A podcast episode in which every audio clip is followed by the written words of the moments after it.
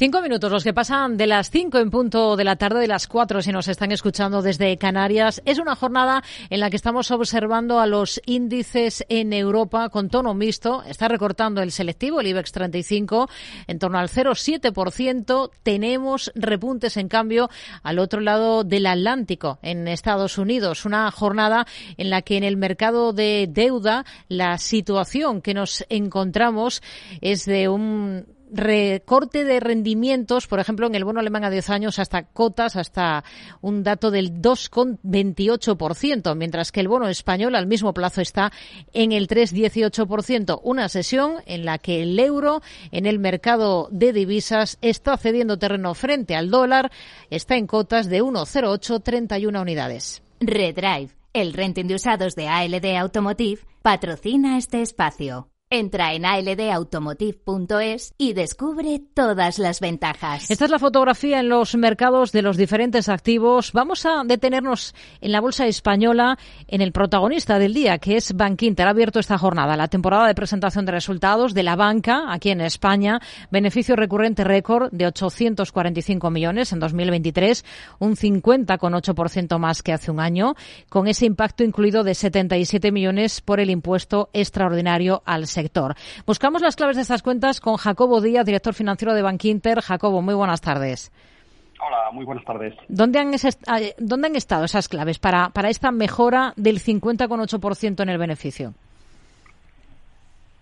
Las claves yo creo que han estado en, en, lo de siempre, ¿no? Una buenísima y muy fuerte actividad comercial con clientes, ¿no? Nuestro negocio recurrente que es el de, el de tomar recursos y luego prestarlos y intermediar con ellos. ¿no? Yo creo que el negocio ha estado muy bien a lo largo de todo el año, de menos a más, porque evidentemente no hay que olvidar que el principio del año 2023 fue bastante turbulento con eh, la crisis de la banca de la banca americana y a lo largo del ejercicio pues hemos tenido reiteradas subidas de tipos de interés que muy abruptas diría yo en muy poco tiempo y bueno, eso ha ido poco a poco condicionando, condicionando el año. El año yo creo que comercialmente ha sido un éxito en, captación, en crecimiento de la inversión crediticia, tanto en España como en Portugal, como en Irlanda, eh, en todos los negocios, ya sea consumo, ya sea hipotecas, ya sea empresas. ¿no? O sea que yo, yo diría que la clave fundamental está en que el negocio recurrente eh, pues ha estado francamente bien.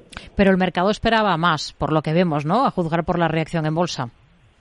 Sí, el mercado esperaba un poco más. Es verdad que estamos hoy cayendo en bolsa, también está cayendo el resto de, el resto de bancos y, bueno, también veníamos subiendo a lo largo de este mes de, este mes de enero, ¿no?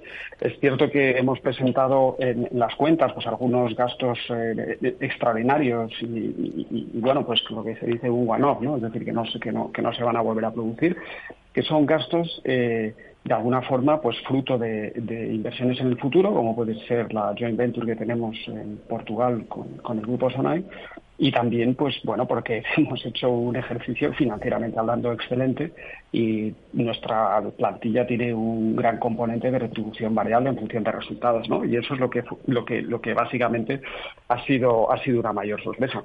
Hmm.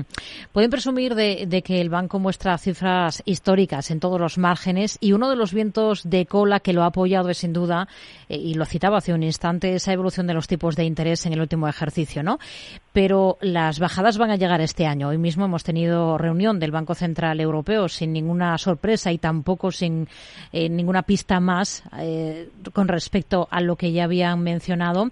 ¿Cómo va a ser capaz el banco de mantener estos ratios y de mejorarlos en este nuevo escenario, en este nuevo contexto? Eh, pues mire, el banco lo que tiene que hacer es gestionar eh, su margen de clientes, es decir, nosotros eh, nos adaptamos a los entornos de tipos que nos tocan en cada momento. quiero recordar que hemos estado durante los años últimos pues no sé si han sido seis o siete u ocho ya, los que hemos estado con tipos mm, casi cero o negativos, ¿no? Y en ese periodo de tiempo, pues nos hemos ido adaptando, hemos ido mejorando nuestra cuenta de resultados año a año de manera consistente, creciendo nuestro negocio, tanto de, financiación como de captación de, patrimonio a nuestros clientes y negocios de empresa. Nos hemos expandido en otros países, etcétera. Lo que quiero, lo que quiero al final transmitir es que lo importante es el modelo de negocio, es eh, la eficiencia que tenemos, la rentabilidad que tenemos, la baja, bajísima morosidad que tenemos, los colchones de capital tan amplios que tenemos, y nosotros nos debemos al cliente y todo el foco tiene que estar en, en el cliente y en seguir eh, manteniendo pues una ambición por crecer, eh, que yo creo que eso es lo que hace de Bank Inter una entidad diferente. Somos eh, no me atrevo a decir el único, ¿no? pero de los únicos de toda Europa que están presentando crecimientos, tanto en financiación como en recursos de clientes. Y eso es lo que a nosotros nos va a seguir moviendo de cara a próximos años. Bank Inter tradicionalmente siempre ha tenido una rentabilidad eh, una rentabilidad sobre el capital superior al coste de capital. Y eso, pues, no lo puede decir todas las entidades, ni muchísimo menos, ¿no? Y nosotros seguiremos igual, a nuestro, a nuestro ritmo, a nuestra forma de trabajar, y, creciendo, que es nuestra máxima ambición.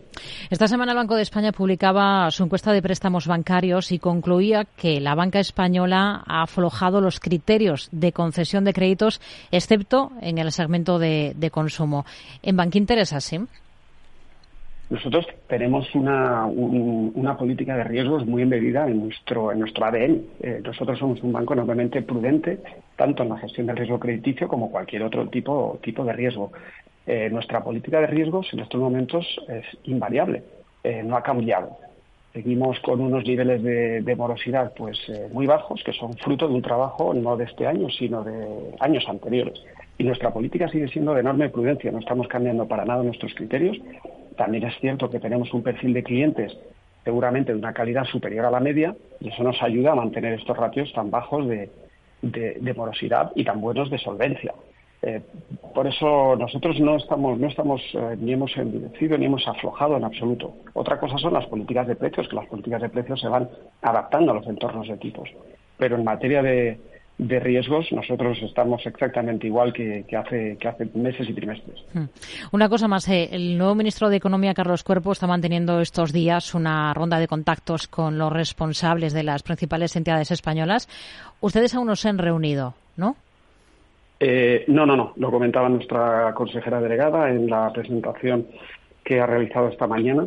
Eh, tendrá una reunión próximamente, pero todavía no se han reunido. ¿Y qué le van a pedir? Bueno, eso ya eh, no soy yo quien, quien comente qué le vamos a pedir, pero vamos, ya me puedo imaginar que se hablará del impuesto a la banca. Jacobo Díaz, director financiero de Bank Inter. Gracias, muy buenas tardes. Muchísimas gracias a ustedes. Hasta luego, buenas tardes.